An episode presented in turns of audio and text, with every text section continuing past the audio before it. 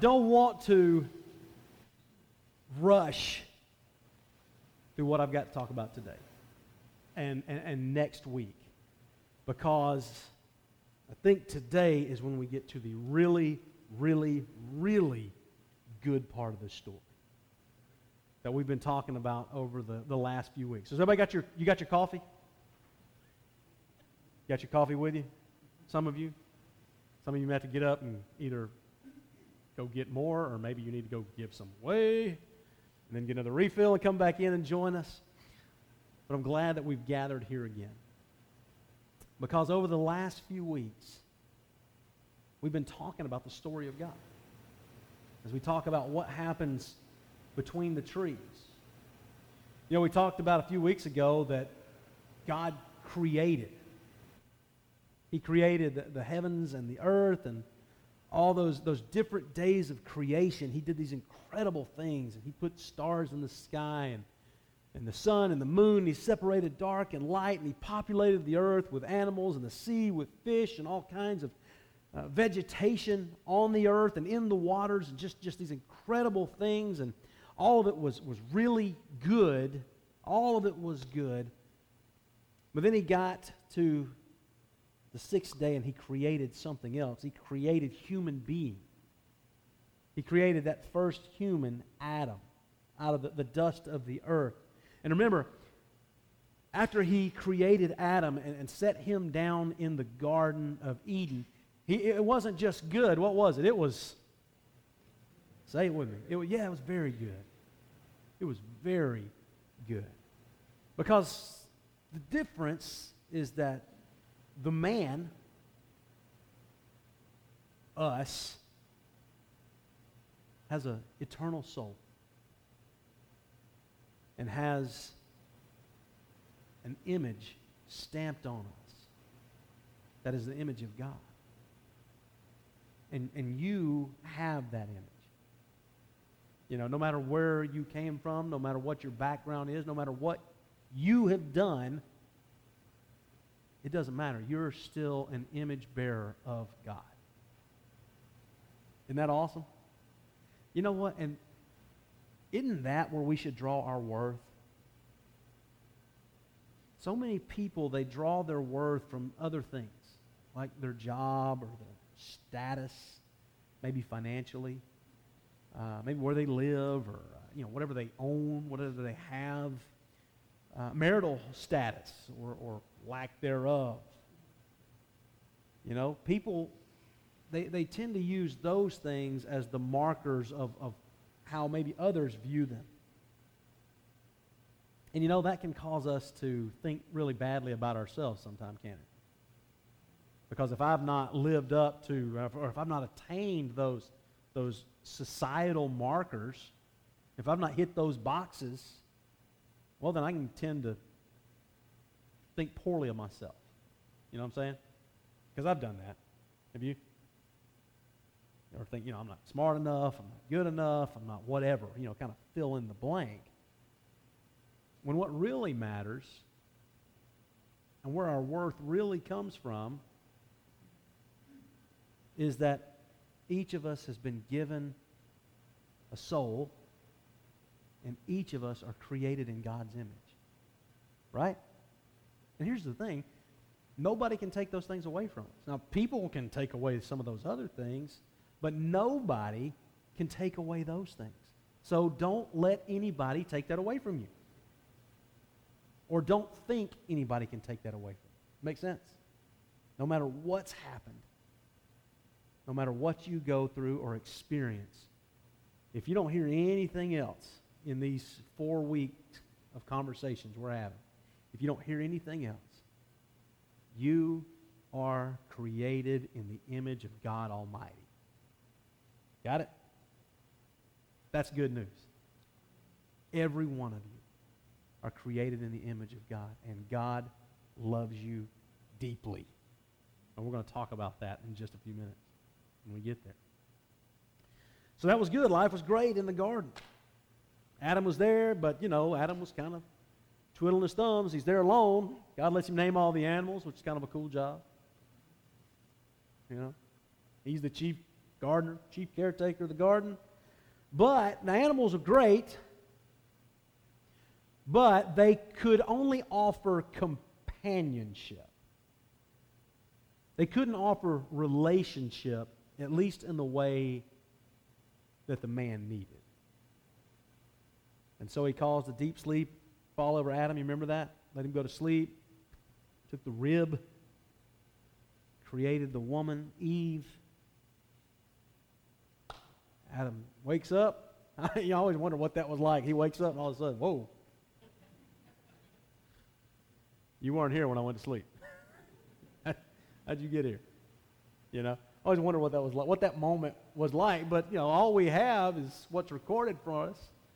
Adam says, Hey, at last, finally. This one is bone of my bone. This one is flesh of my flesh. You know, he recognizes you, you are me. We're, we're, we're together. We're the same stuff. Me and you are on the same level. It's almost like he's saying, finally, somebody who gets me, somebody who understands me. Life is great in the garden. And there's that weird, funny verse that they were naked and they felt no shame. Remember that? Life was good in the garden.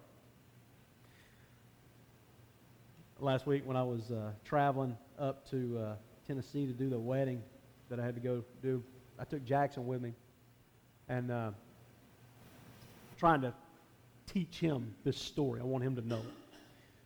And so instead of me trying to explain it, we just listened to it. I said naked 26 times.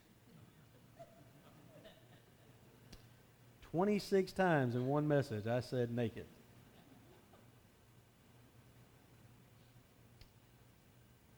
But I think it's important that we focus on that word. Because remember, they were naked and felt no shame. You know, they had nothing to hide before God. Nothing to cover up, nothing to mask. Well, then you know how the story goes. They're in the garden doing who knows what. and the serpent comes along and he sees Eve. Says, Hey, you want to be like God? Eat off of this tree. This tree of the knowledge of good and evil. It's one of two trees that we read about in that story. It and the tree of life. That as long as they eat of the tree of life, as long as they have access to that, that fruit, they'll live forever. They'll have eternal life. As long as they get that, I don't know if it was daily or weekly or whatever, but as long as they eat out of that fruit, have access to that fruit, they'll live forever. So the servant says, Hey, you want to be like God? You eat of this tree. Jesus can't do that. God said, No. God said, Don't even touch it. If we do, we'll die. You won't die. God is jealous. God knows you'll be like him. God knows you'll know good and evil. You won't die. So she does. She takes the fruit you know? And all the men scoff and say, Ugh, Eve. What are you doing, Eve? But the real question is, what is Adam doing? He's just standing there. He's with her. As it says, she gave him some. What's Adam's job? He's the chief gardener.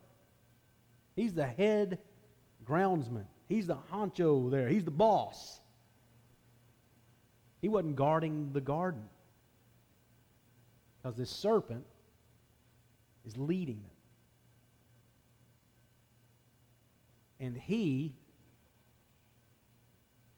he let his guard down and he let Eve be led away into that temptation. Take the fruit. What happened? There's that next weird verse. They were naked. They were afraid. They were ashamed. Because they were naked, they hid themselves. In some sense, they've become like God. They now know what good and evil are. Remember before, no way of knowing. Because they hadn't, they hadn't experienced anything bad. They hadn't experienced anything evil. They'd only experienced good. The way we know that something is good is because we experience something bad, and, and vice versa, right? They had nothing to compare that to until they took that fruit. And it's like, oh, this is, this is bad. And then they realized, wait a minute, we're, we're naked. Their naivety was gone. And their reaction was to cover up. Right? Remember that? And that's what sin does, right? How many times do we cover up our sin? Because we don't want people to know we sin. I mean, we know we sin. You know, you know you sin. You know I sin. I know you sin.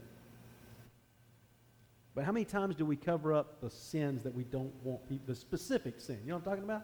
Because we don't want people to see that. We don't want to be exposed. Because it's shameful. Sin sparks something inside of us that says cover up, mask, stuff it, conceal it, don't let anybody see it. God's walking along in the garden, come for his evening stroll with them, with Adam and Eve. Where are you? We're hiding. I was naked. I was afraid, so I hid. He said, Who told you you were naked? Then the blame starts. the woman you gave me. Remember? Blames her and God. You know? The audacity of Adam. She blames the serpent. Curses fall on the serpent.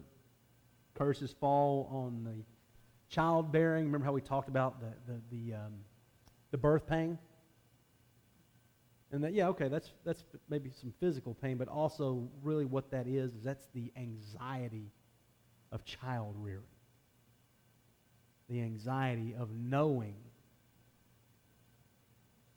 I have to raise this child. This child is dependent on me. And now, any children they bring into the world, they will bring into a world that is going to have a 100% mortality rate.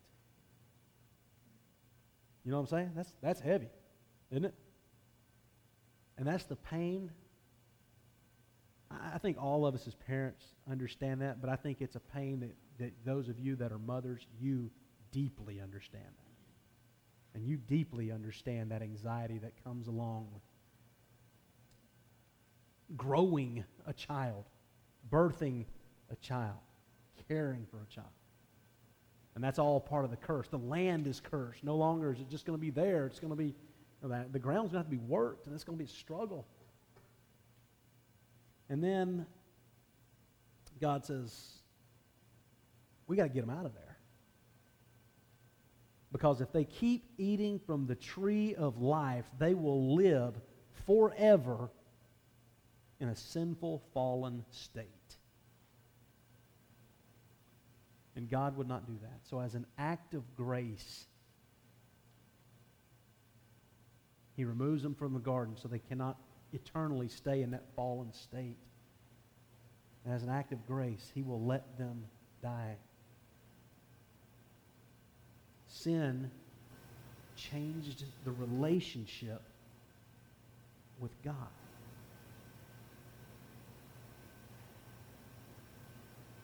But God had a backup plan. And that's kind of where we left off two weeks ago. Because sin, it, it changes our relationships, doesn't it? How we deal with people, and, you know, I mean, how many times has sin changed one of your relationships? How many times has sin changed one of our relationships for the better?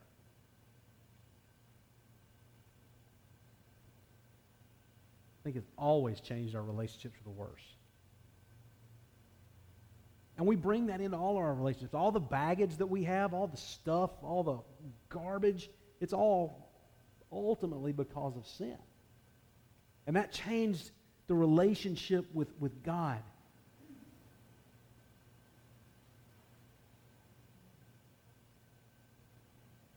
But God had a backup. And that's where we are today. In John chapter 1, you have this writing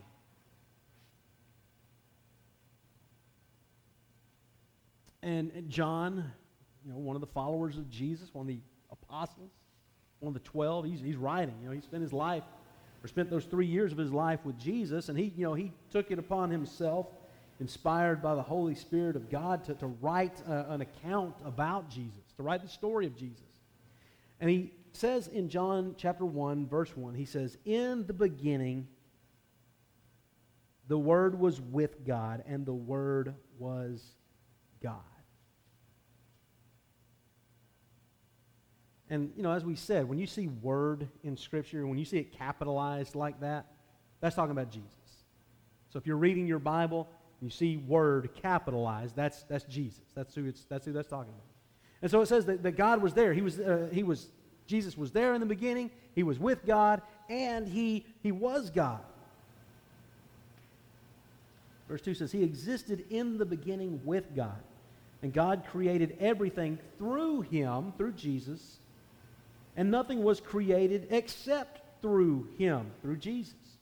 The Word gave life to everything that was created. And his life brought light to everyone, the light that shines in the darkness, and the darkness can never extinguish it. That's good news for those of us, which is all of us, who experienced the fall because of, because of sin. Who, who, who experienced that broken relationship. And then you drop down to verse 14, and it said, The Word became flesh and made his home among us. He was full of unfailing love and faithfulness. Your version might say, The Word became flesh and dwelt among us. Eugene Peterson translates that verse The Word became flesh and blood, and He moved into the neighborhood. He came to, to be with us, came to be one of us, came to live and experience life like us, to be subject to the same things that our body is subject to, to be subject to the same sins that we are subject to, yet he did it without sinning, which is awesome. Because that's part of what it's going to take to get us back to where, to where we need to be. And then John 3:16, which was just mentioned for us just a few minutes ago. Most well-known verse probably in the world. Every baseball game features this verse, if you know what I'm talking about. For God so loved the world that he gave his one and only Son, so that everyone who believes in him will not perish, but have what? Eternal life. Now, wait a minute. They were banished from the garden, right? Adam and Eve were, were banished from the garden. They lost access to the tree of life that would give them eternal life.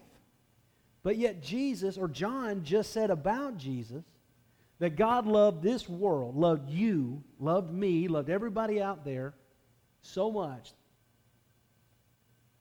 that he gave up Jesus, his son, to die We'll believe in Jesus. We'll follow Jesus. And we can have eternal life. Remember where we are right now. We are living life between the trees. The tree of life that we read about in Genesis. And then next Sunday, as we get to the end of the Bible, the book of Revelation, the tree of life is going to come back into the picture. And we'll see that that's where we are. We're living between the trees. And that means we can have life here, eternally, through Jesus.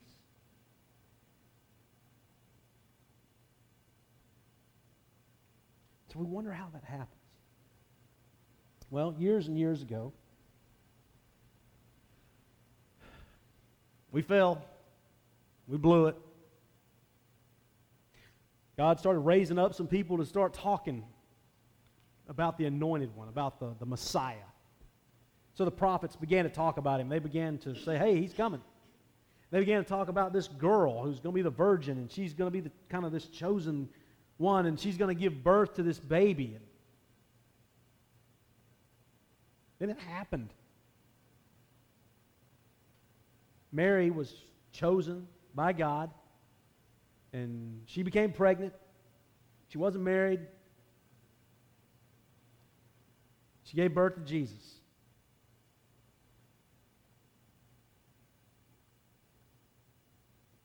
Jesus was born.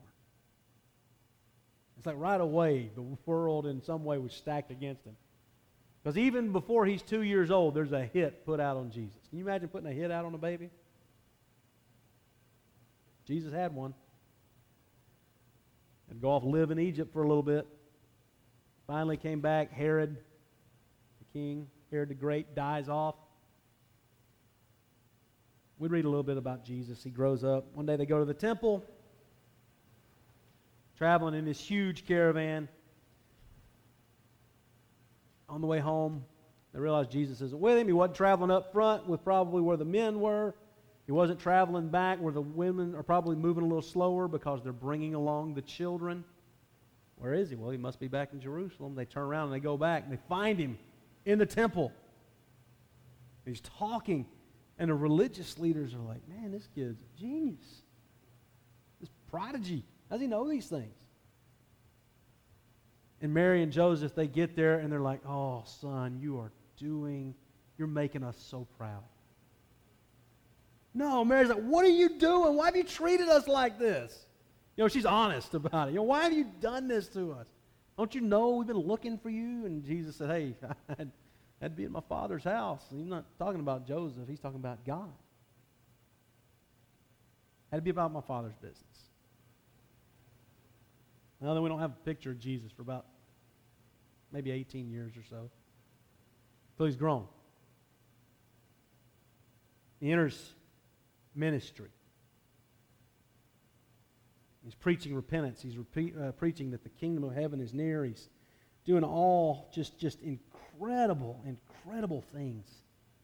He calls some people come and follow him, the, his, his apostles, which is just messengers, is what that means. And he calls the apostles.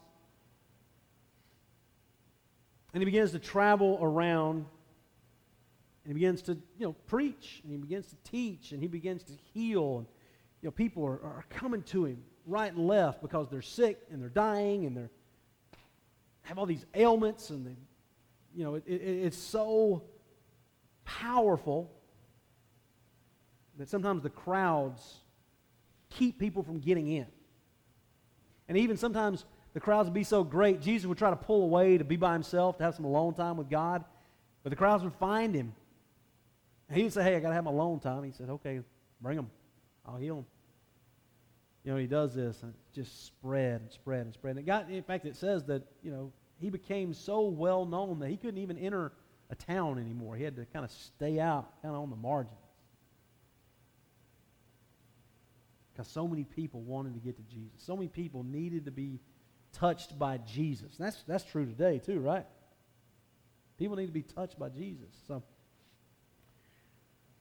he's doing all these things. He starts talking about the kingdom of God. He starts telling people how God is. He starts taking on some of the teaching of the day. He says, You've heard it said this way, but now I'm here to tell you it's now this way. You've heard it said this way, but now I tell you it's this. And he he wasn't he wasn't changing. He wasn't doing away with that teaching. He was raising the bar. He's raising the standard. That was good, but now here's how we live. You want to be like God? God's calling us to something better, a better way. And He showed him what that better way was with His teaching. But the religious guys, the ones who loved Him when He was in the temple, they all of a sudden realized wait a minute, what, what's this guy talking about? Son of God. Wait a minute, we're the religious people. We'll be the ones to recognize the Son of God. We've devoted our life to this. And then he starts doing stuff like healing people on the Sabbath day.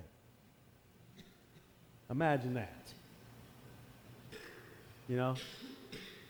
Woman shows up at church. She's been crippled for 18 years. Literally, what it says, she's like bent over, like a hunchback. 18 years, a, a spirit, a demon, has bent her over like that. She can't do anything. And it's, it's on a, well, it's not a Sunday, it's on Saturday, it's on the Sabbath. They're at worship, they're at the synagogue. Religious leaders are watching him. And he doesn't care. He heals. Because Jesus will always put needs above law. Jesus will always meet a need, which is what we should do. We should always be willing to meet needs, right? I mean, if we're his followers, well, they don't like it. They don't like what he has to say. They eventually say he's got to go. and then they end up like becoming bedfellows with the bad guys, with the politicians,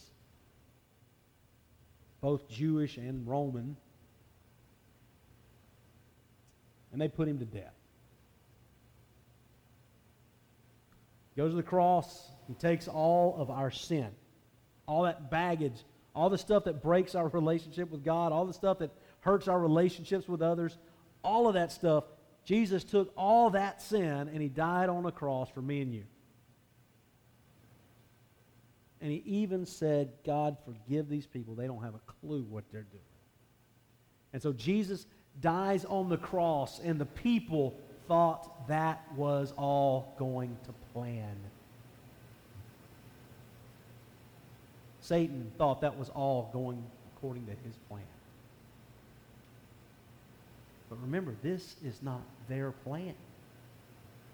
This isn't man's plan. This isn't Satan's plan. This is God's backup plan. And what they did not expect, even though it had been written, what they didn't expect was on Sunday morning, the third day that the tomb was open, and Jesus wasn't in there.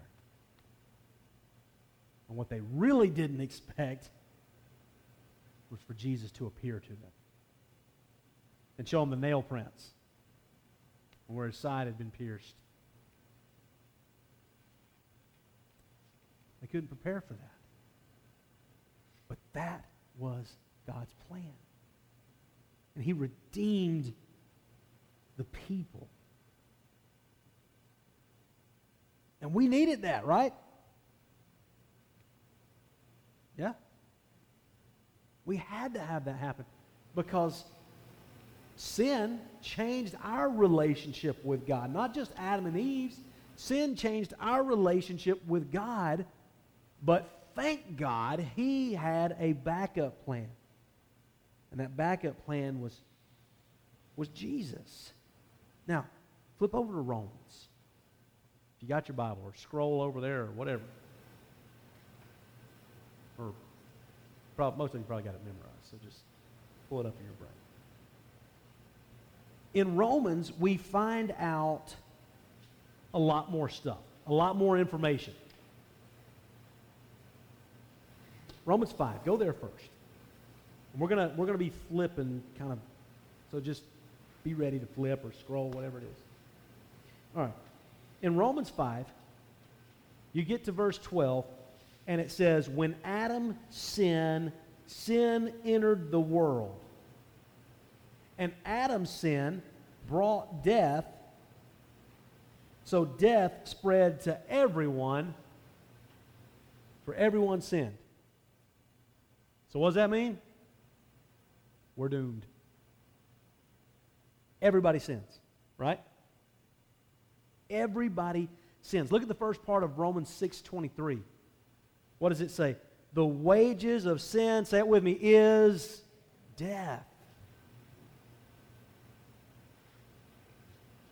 The only thing we receive for our sin is death, a judgment. Okay? The, the only thing we earn is death. Does that make sense? It's talking about wages, you know, so it's talking in economics. What we earn because of our sin is death. In other words, there's nothing good that comes from our sin. Right? Everybody with me? Nothing good that comes from our sin. Sin means missing the mark, not getting there, falling short of God's glorious standard, whatever you want to be. Now then, that's terrible, right? Go to Romans 3 and get ready for some good news. Verse 23. For everyone has sinned, and we all fall short of God's glorious standard. You're like, great, where's the good news? That's the same story. We all sin. We get it. We, we stink. We can't do it. We've blown it. We're not, you know, we, we've all sinned. We've all missed the mark. We've all fallen short of the glory of God. But man, I'm glad he didn't stop writing right there. Aren't you? Look what it says. Yet God, in his grace, freely makes us right in his sight. He did this through Christ Jesus when he freed us from the penalty for our sins.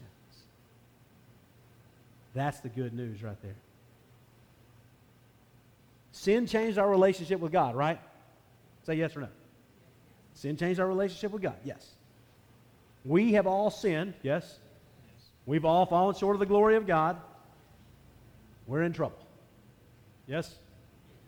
But because God loved us so much, he sent his one and only Son to die so that whoever may believe in him won't perish but have everlasting life.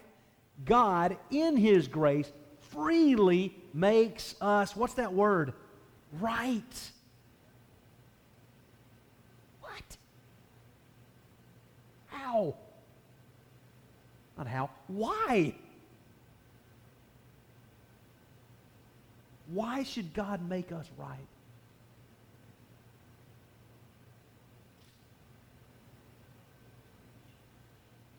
I mean, I've had thoughts in, in the last month where I'm like,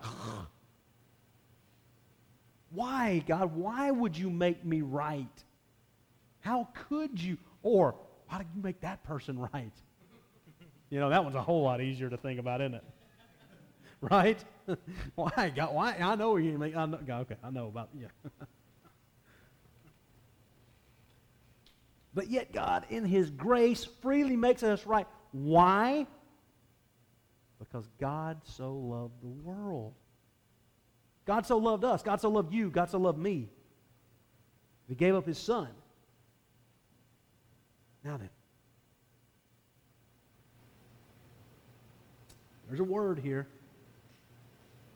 I don't like to do this often, but every now and then you have to. You see it up there, or up there, italics, underline, freely. The Greek word is dorean. It means gratis, gratuitously, freely, undeservedly, without cause. That's what that word means. God saved us in all of those ways. All of those things. That's the same word that we read about Jesus in John 15 25. When Jesus is talking to the people, he's talking to his apostles, he's talking about the, the religious people. He said, They hated me without cause.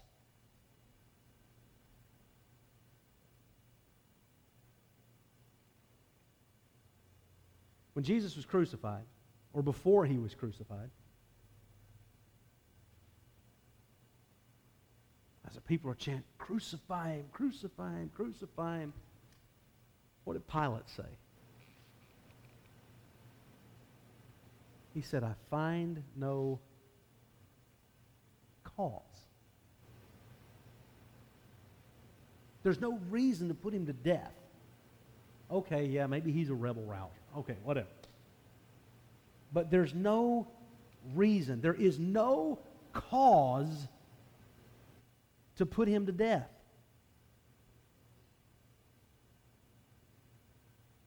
Yet they did it anyway.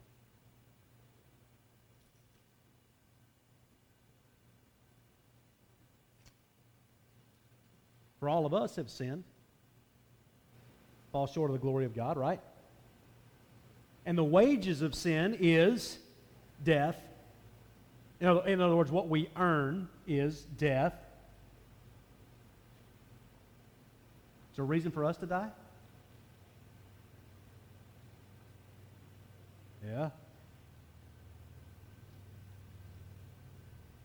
One sin's enough for me to die.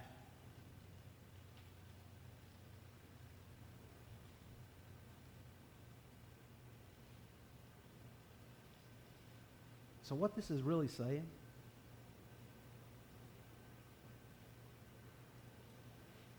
is just as Jesus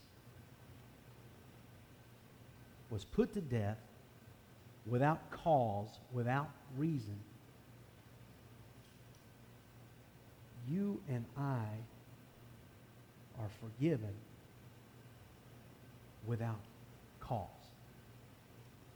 without reason. You see that? That's heavy. There is no good reason for us to be forgiven. Because what we have earned is death. But what we are given through Jesus undeservedly, gratuitously, freely is life.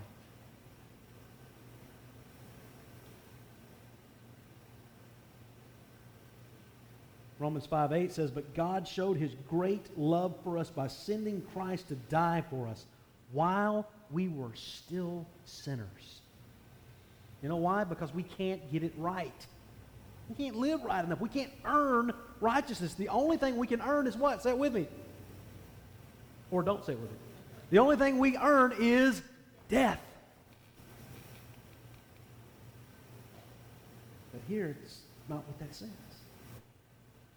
Romans 8 1. So now there is no condemnation for those who belong to Christ Jesus?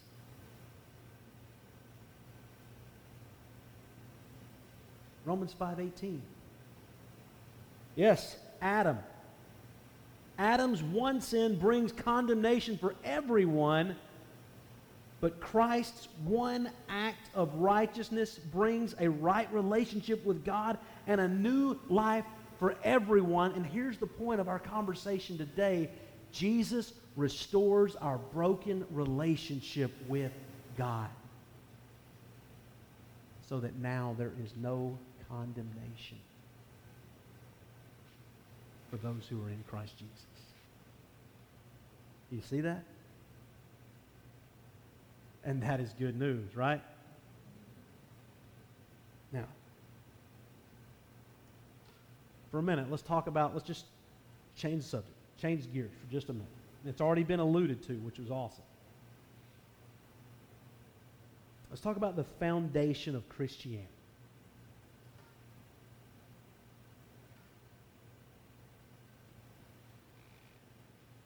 as great as the, the teachings are of Christ, and as important as those are, they are not the foundation of Christianity. And after all, every world religion is based on someone's teaching. But Christianity was not founded, you know, kind of not on what Jesus taught. I mean, it's not a philosophy of life. Now pay attention so you don't run me out of here as a heretic. Because I'm walking that line right now. The foundation of Christianity is an event. It's the resurrection. It's the cross and the empty tomb. That's the foundation of Christianity. Without the resurrection, the words of Jesus are just words. The resurrection is where the power is. It's because of the resurrection that Paul is going to write later about death, and he's going to say, hey, you, you got nothing on us. Your sting, death, lost its power. And nothing can separate us from the love of God that is in Christ Jesus our Lord. It doesn't matter what it is, come hell or high water, we are more than conquerors through him who loved us because of the resurrection. Because of that one event. That's what it is. Jesus restores our relationship with God because of the cross and the empty tomb.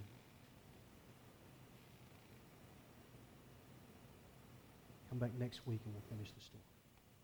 Let's pray together.